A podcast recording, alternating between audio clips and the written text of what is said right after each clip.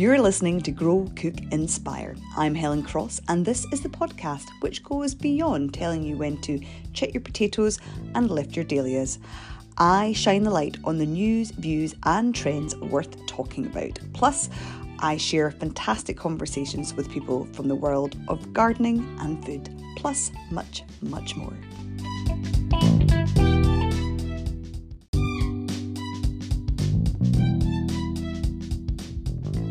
Hello and welcome back to Grow, Cook, Inspire. Yep, it is still January. However, I'm hoping that today's episode will help lift the spirits as we slowly trudge through the last few days of January. On today's show, I am very excited to share with you my interview with journalist and author Alice Vincent, ahead of the publication of her new book, Why Women Grow, and also her new podcast, which is also called Why Women Grow. But first, here is my garden and kitchen edit for the week ahead to inspire and inform.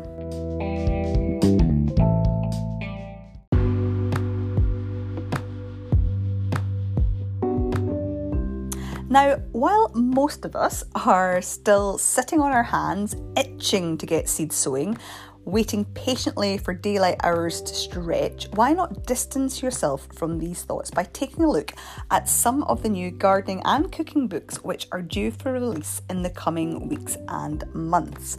Now, first up, for those who are quite frankly sick and tired of coming up with new and inventive answers to that same question that rolls around at 5 o'clock every single day, author of the Taming Twins blog, Sarah Rossi, has got the book to answer your prayers. Her debut book, which is due out on the 2nd of February, which is aptly called What's for Dinner, is filled with 100 recipes and meal plan ideas to make sure that you will never be stuck again when it comes to dinner time. Now, for those who love gardening and flavour, then Andrew Perry of Urban Herbs fame has the book for you. His book, How to Grow a Herb Garden, is out on March the 30th. Now, Andrew is going to be on the show in the next couple of weeks, and I can promise you that this book is going to be an absolute cracker. And another book which has also caught my eye this week is a book called The Flower Pot Forager, which has been written by Stuart Ovenden. Now, this book is a beginner's guide to growing wild food in pots at home, and as well as how to guides to grow these wild foods, there are also recipes. Now, it's not out until April the 27th, but it is available to pre order. And finally, Sarah Raven will publish another new book, which is called A Year Full of Veg next month.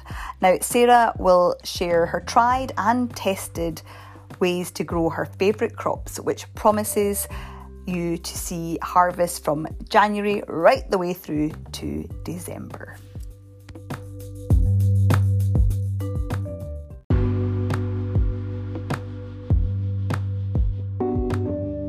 The sight of the first snowdrop is a surefire sign that spring is just around the corner. So, what better way to enjoy those beautiful, delicate flowers than by pulling on your boots and heading in search of one of the many snowdrop walks across the country? The RHS website has plenty of suggestions, and you can also find inspiration from the National Gardening Scheme too. Now, if you're looking for inspiration in the kitchen this week, I am suggesting that you make the most of Seville orange season, or as my kids like to call them, jelly oranges.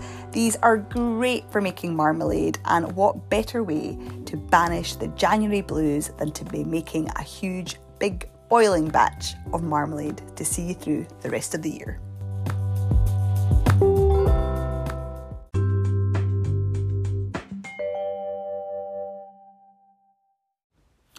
Today's guest has got me thinking a fair bit recently. Has gardening become what sex, drugs, and rock and roll was for the baby boomer generation? Are we looking for an escape from our lives and pressures? Or have we always enjoyed having such a passionate love affair with nature and gardening, but only through the magnifying glass of social media does it seem that it's become so pronounced? After all, I am sure that my grandparents and parents and gardening gardened without such fanfare, but it was very much a part of their everyday life. Former arts journalist of The Telegraph and now editor, writer, and author, as well as columnist, Alice Vincent may have grown up in the countryside surrounded by nature, but it was in the city where her love affair with gardening and plants unravelled as she experienced heartache, a journey she charts in her book Rootbound Rewilding a Life. But in her latest book, due out in March, Alice digs deeper to explore the relationship between women and soil and asks the question why Women Grow. This is way more than a gardening book. In fact, it's not a gardening book. It is part nature memoir, part oral history. Her beautiful, honest, and sublime writing illustrates why women, despite all other challenges and commitments going on in their life, take to the ground and nurture and grow things. The stories revealed are raw and breathtaking, and you can tell by the writing that Alice has forged a real relationship with each one, and that you've been invited into a very personal, real conversation. But enough from me. Let's hear more from Alice about this book, which is more poignant now than ever.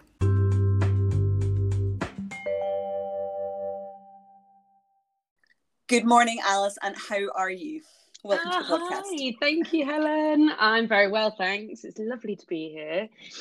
It's lovely to have you. I've been looking forward to this conversation for quite some time. So let's begin um, to introduce yourself, Alice, for those who don't know you. Um, you are a journalist and you started off writing about all things arts and culture, and you could be found in many a music festival up and down the country and further afield. So tell me, how did you come about taking an interest in gardening?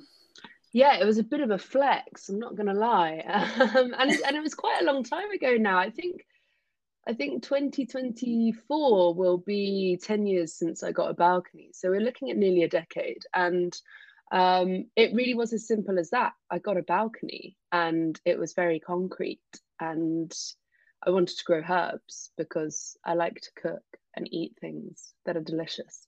um, but it, it, you know, it really wasn't a thing among that young people did and shouted about 10 years ago.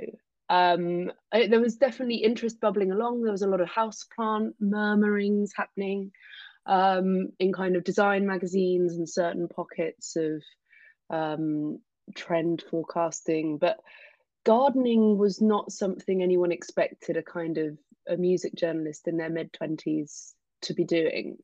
And I included myself in that. And yeah, it was for a while I lived this sort of secret double life. And one of the reasons my Instagram account is called Noughticulture is because I felt like I couldn't put my name to it. It, it felt uh, very rogue. I wasn't in any way trained. I had no idea what a perennial was.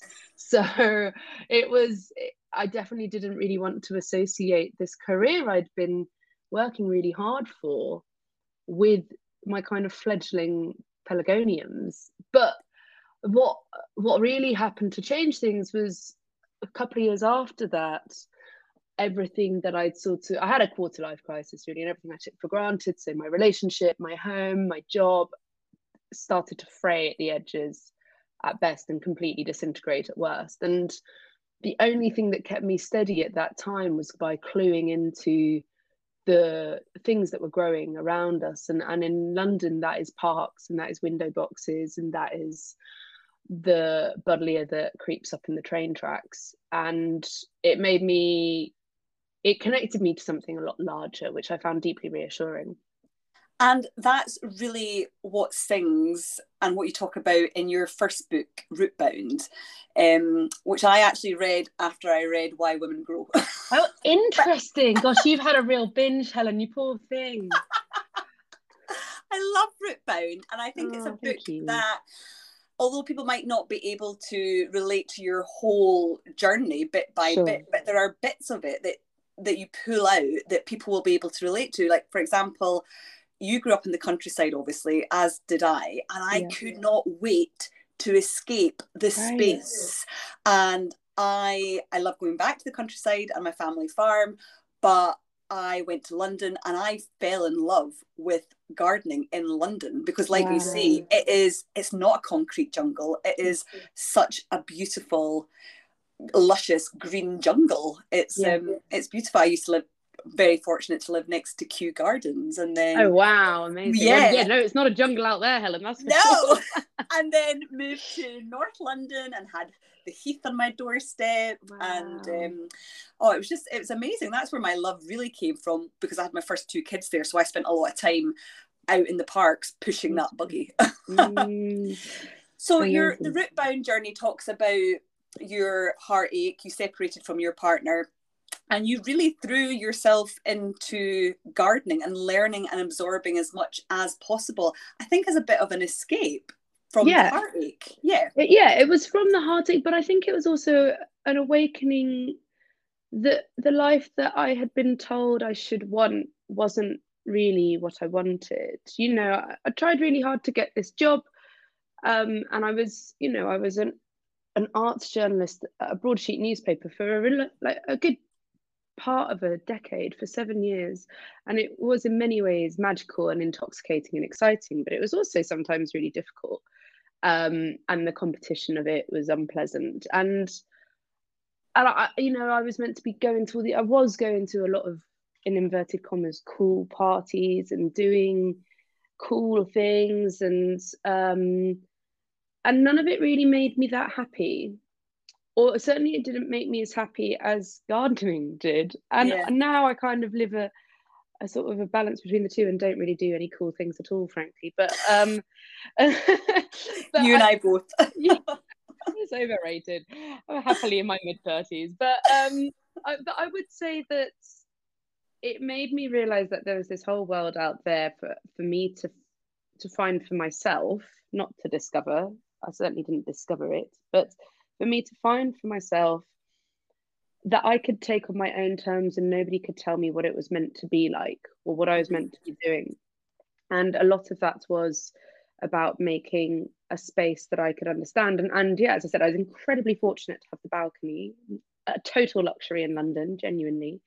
But I also completely connected with community gardens and parks and these open spaces that I wouldn't say they're open to all because there's a lot of accessibility issues in the city, but I would say that they are public and theoretically they're for everyone.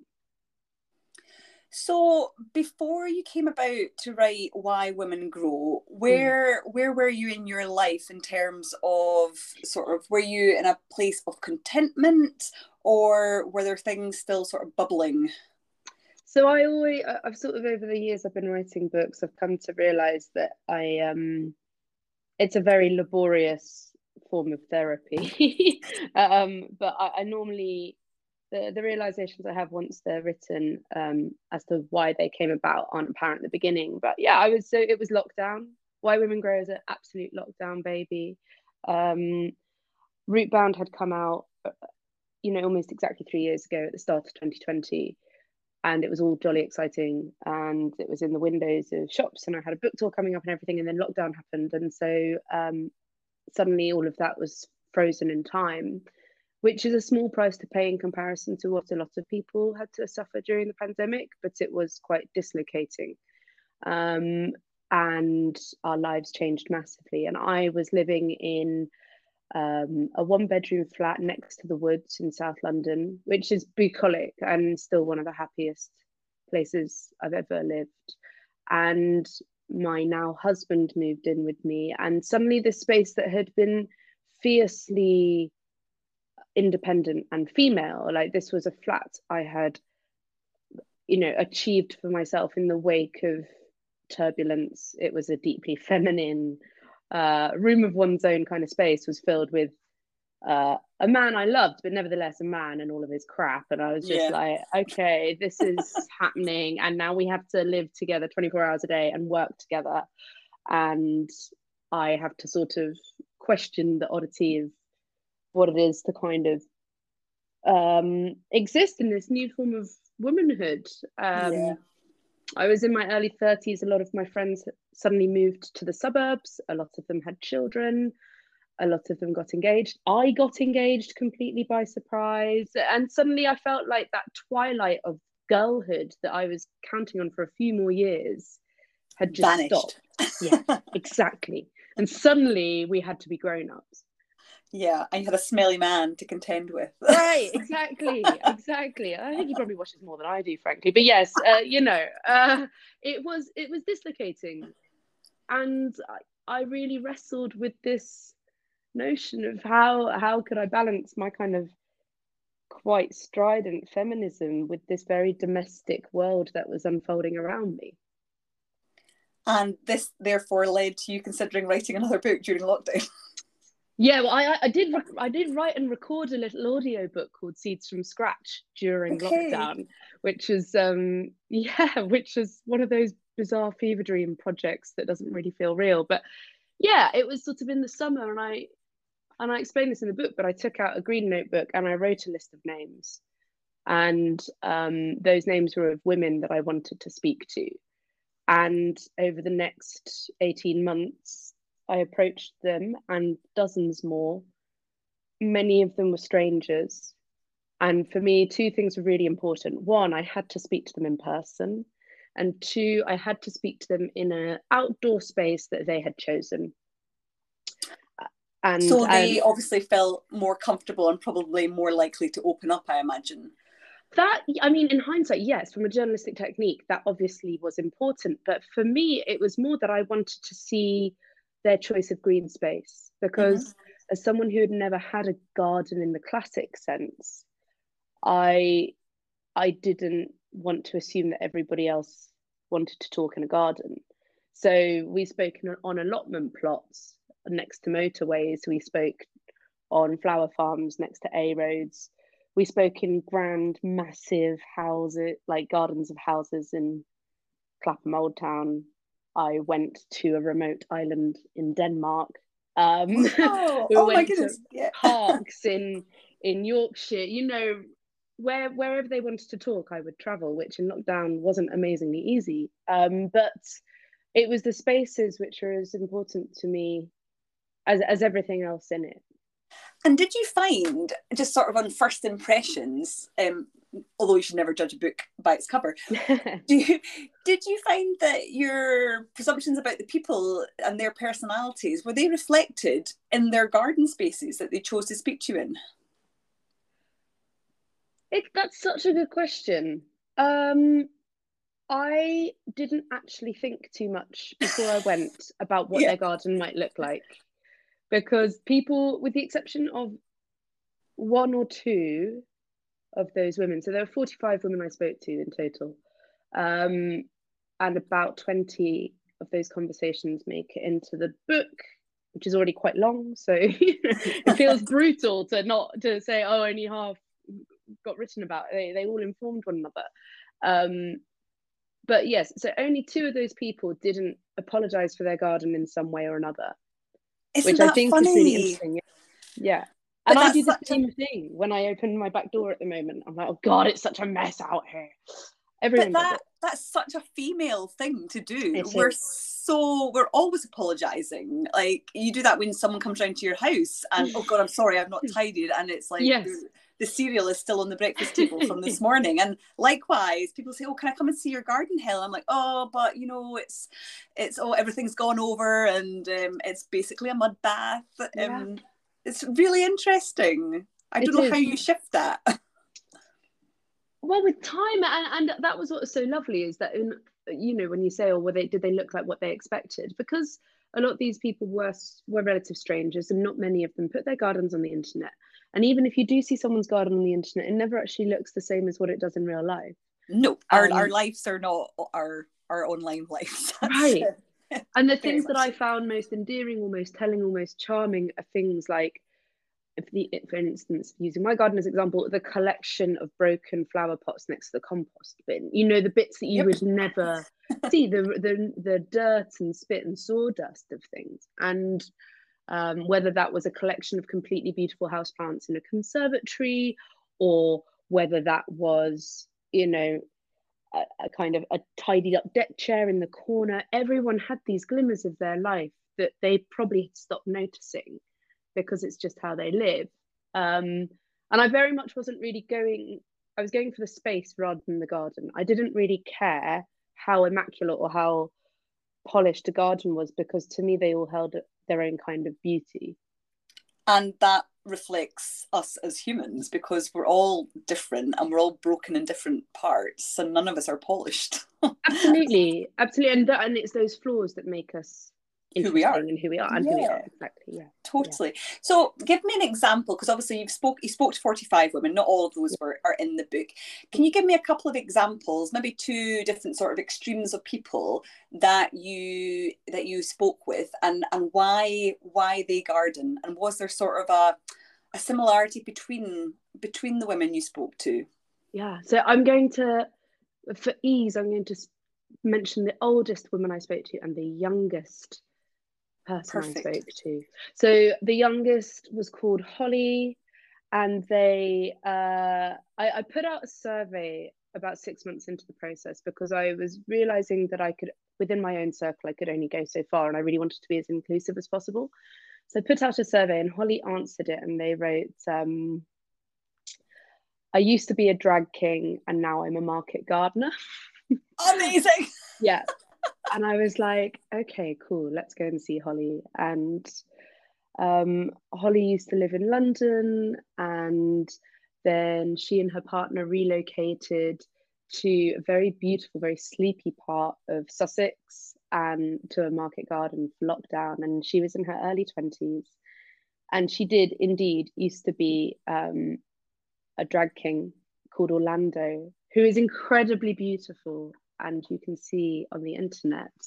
Um, and Holly gardened for a number of reasons, and I, I, don't want to entirely spoil that, that conversation that is in the book. But um, one of the things that really we we sat and had a really long conversation this sort of very windswept late summer day, and she she was very much had been an academic and she'd gone through all of her studies and she was at that point in your life when you have done everything that you sort of think you ought to do and then suddenly something like a pandemic comes and throws a spanner in the works and i think it had given her a huge sense of permission to try other things to do mm-hmm. something new to realize that her life wasn't set in stone to realize that she could spend a year and a half growing organic vegetables and putting everything else she knew. But there was also a great sense of forgiveness there. She'd been through um, part of the reason why Orlando existed was because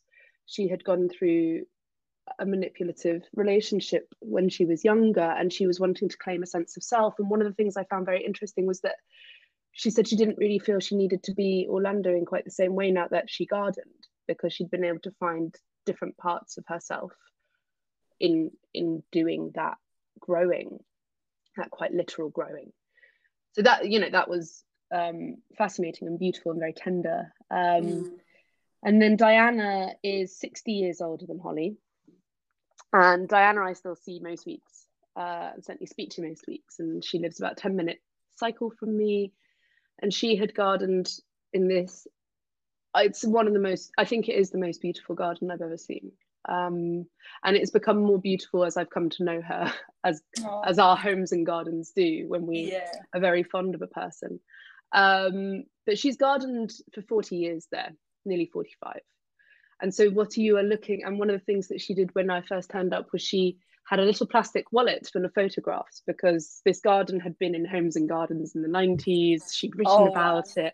You know, it's a real showstopper and she showed me three photographs one when she'd moved in one when it was in the magazine um, and then one later. And it was totally different from the garden you sat in now. And you could just see through the process this woman learning to lose control in the most incredible way. Diana has lived a life. She's been married twice. She's been divorced twice. She's been very jet set. Um, she's had her own issues to work out. And the, the garden is a huge great like source of expression and therapeutic understanding for her. And i think she gardens out of an understanding of control and the leasing of it. Um, and i think she sees it as her life's work and what amazing life's work that is. Well, it's because gardening is a form, I see this time and time again, it is a form of art therapy and it's in a way to express yourselves. Um, and that's what I really, really love about gardening. Yeah. Um, yeah why do you garden, Helen? Why do I garden? That's a really good question. Why do you grow? so I, I, like I said, I grew up on a farm, so I think I've had that innate sort of connection to nature that's mm. always there if you're fortunate enough to grow up in the countryside. But then I left home at 17 to go off wow. to university and I just lived in cities ever since. Wow. But um, we moved back to Scotland, um, and just before the lockdown, we we bought our first house as a family, and it had a garden. And um, obviously, lockdown came, and I had three children under the age of five at the time. Um, before the April, um, they're still very little. They're only seven, six, and three now. But um, my husband was working as an NHS doctor, and we didn't have any family in Glasgow, and it was brutal. Yeah. it was it was a really hard period of time, and I was very unwell. Um, I became very depressed and anxious. I'd had a history of postnatal depression, so mm-hmm. um, I don't think it took much to sort of trigger. But I I really fell for the garden and it became mm. my absolute escape and mm. I threw everything into it. I threw the kids into it. Yeah. And it became an obsession along with therapy and drugs. Um, but I do believe that the garden has saved me over those two years. I know that sounds very dramatic, but um, it was a really horrible time as a family, just yeah. being pulled by three small children, very isolating uh, and your husband's out working all the hours. Um, it's really lonely, really isolating. Yeah. So it was my escape, and um, it has, is now very center central to my life. I I teach kids at the school. I've started up mm. a gardening club there for a school. There's 800 kids there. Wow! And uh, yeah, it's just I'm really passionate about telling people why we should garden, not only for our environment and just to teach us where our food comes from, something that's got way lost along the lines, but also because it's really good for our minds. Yeah. Um, anything that takes us outside and away from sort of our anxieties and problems and screens can only be a good thing, to be honest. So, that in a nutshell is why I garden.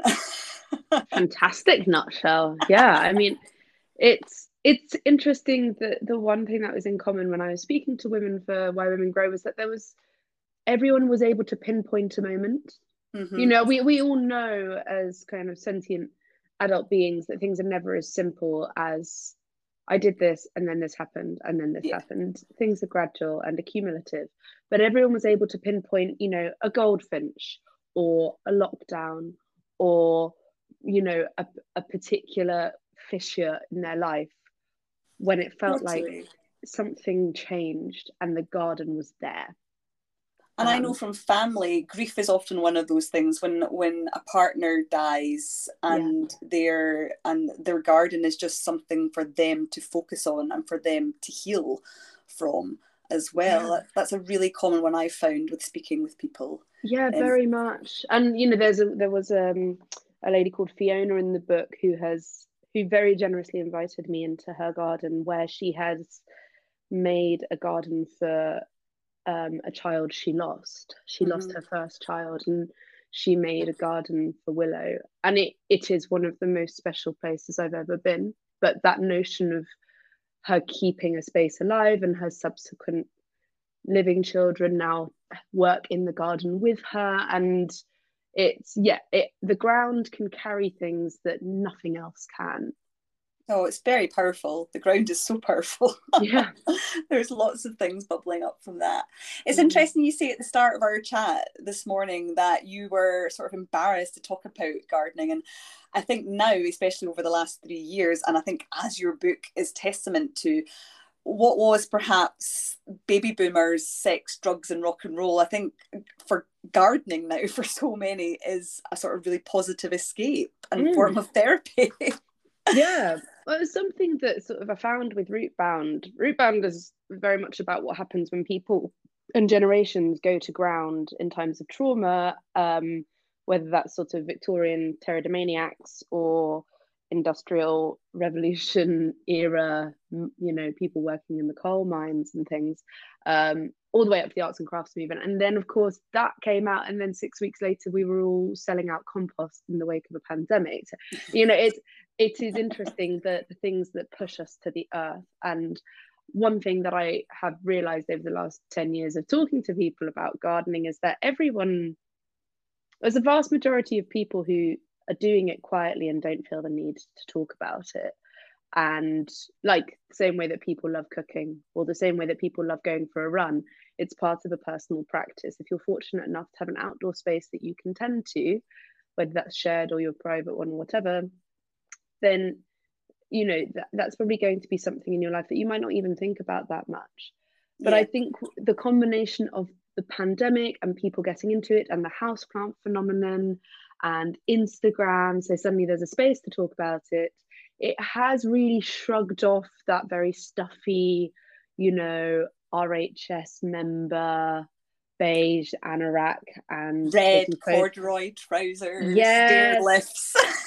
I mean, don't get me wrong. There are still, I still don't really feel particularly horticulturally establishment, and there's a lot of that establishment where there is a huge amount of privilege. I was at an event not very long ago when someone said that they couldn't make something because they had a croquet match to go to. And I was like, I literally had to reply with the word relatable. And he didn't realize that I was joking. You know, like this is the it's still very much that existent world. But what I really wanted to do with Why Women Grow and what I feel that I only touched a tiniest tip of the iceberg is, is tell the stories of every other person for whom gardening is important. And women, especially with gardening, it's I find it's interesting if you ask children, or even if you ask grown adults, they'll say, and I did this myself, they'll say, Well, my dad gardened.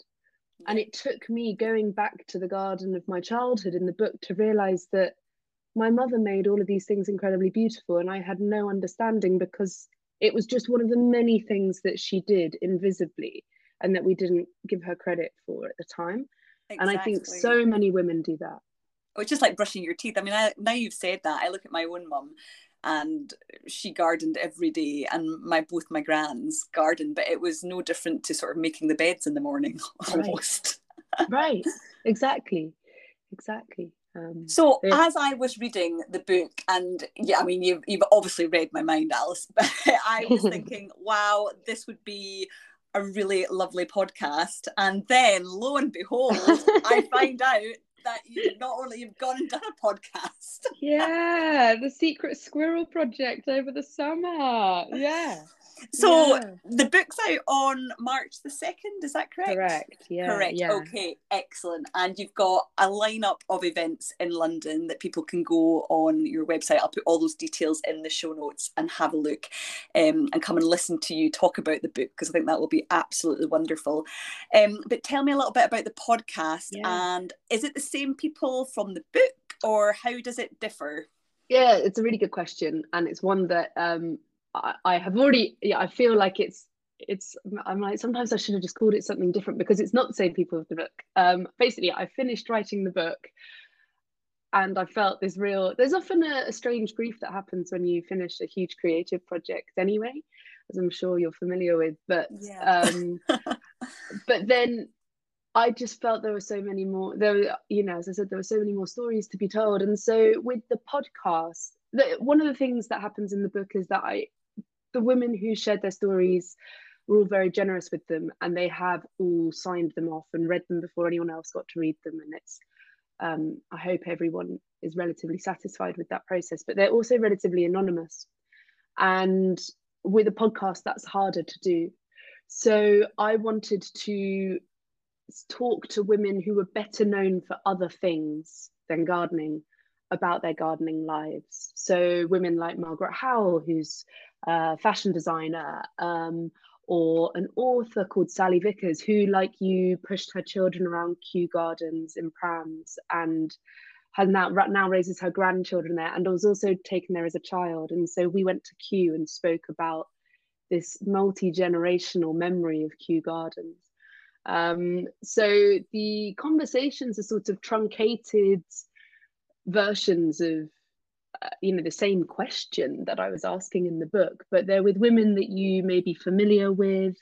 They're women who have fascinating creative lives beyond gardening. Um, and yeah, it was just such a pleasure to do. I thought it would take maybe a few weeks to record, and we were out there from the very beginning of June all the way to the end of November. traveling around the country. This merry band, there were three of us. There was my producer, Holly, my photographer, Siobhan, me. We worked with uh, a female musician to make the music. We recorded in a feminist studio. The artwork is done by a woman, the graphic design is done by a woman. It's been this real sisterhood. Uh, and it's been a it's been a real joy. So I can't wait to to get that out there um, because there's some there is a real as you'll know as a very successful podcaster yourself there is a difference between hearing conversations verbatim and seeing them through my eyes on the page Oh, totally. I couldn't agree more. I'm very excited to listening to this, actually, I have to admit. And I see you've already had, there's a huge amount of popularity around it. So I'm sure it's going to be a huge success. I see. Um, I, am all new at it. So I'm very like, oh, we'll see how it goes. oh, you'll be grand. You'll be totally grand. I think you'll be a natural, Alice, honestly. And I, likewise, the book is absolutely beautiful. And again, I'll put the, the show, put all the details in the show notes. When is the podcast out? Podcast will be out in mid-February, so you get a little bit of a taster before before the book is out. Amazing. Yeah. Well, listen, Alice, thank you so much for your time this morning. Really appreciate it. Thank you for having me. It's been a joy. Brilliant, Alice. Well done.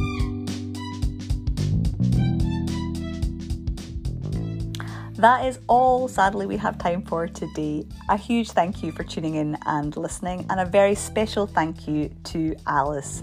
You can find details about her new book, as well as her podcast and her newsletter, as well as everything else we've covered in the podcast in today's show notes. Next week, I'll be joined by Kim Stoddart, author of The Climate Change Garden please do remember to share, review, and subscribe to the podcast however you listen to your podcasts on whichever platform you'll be able to find Grow, Cook, Inspire. Until next week, keep growing and cooking.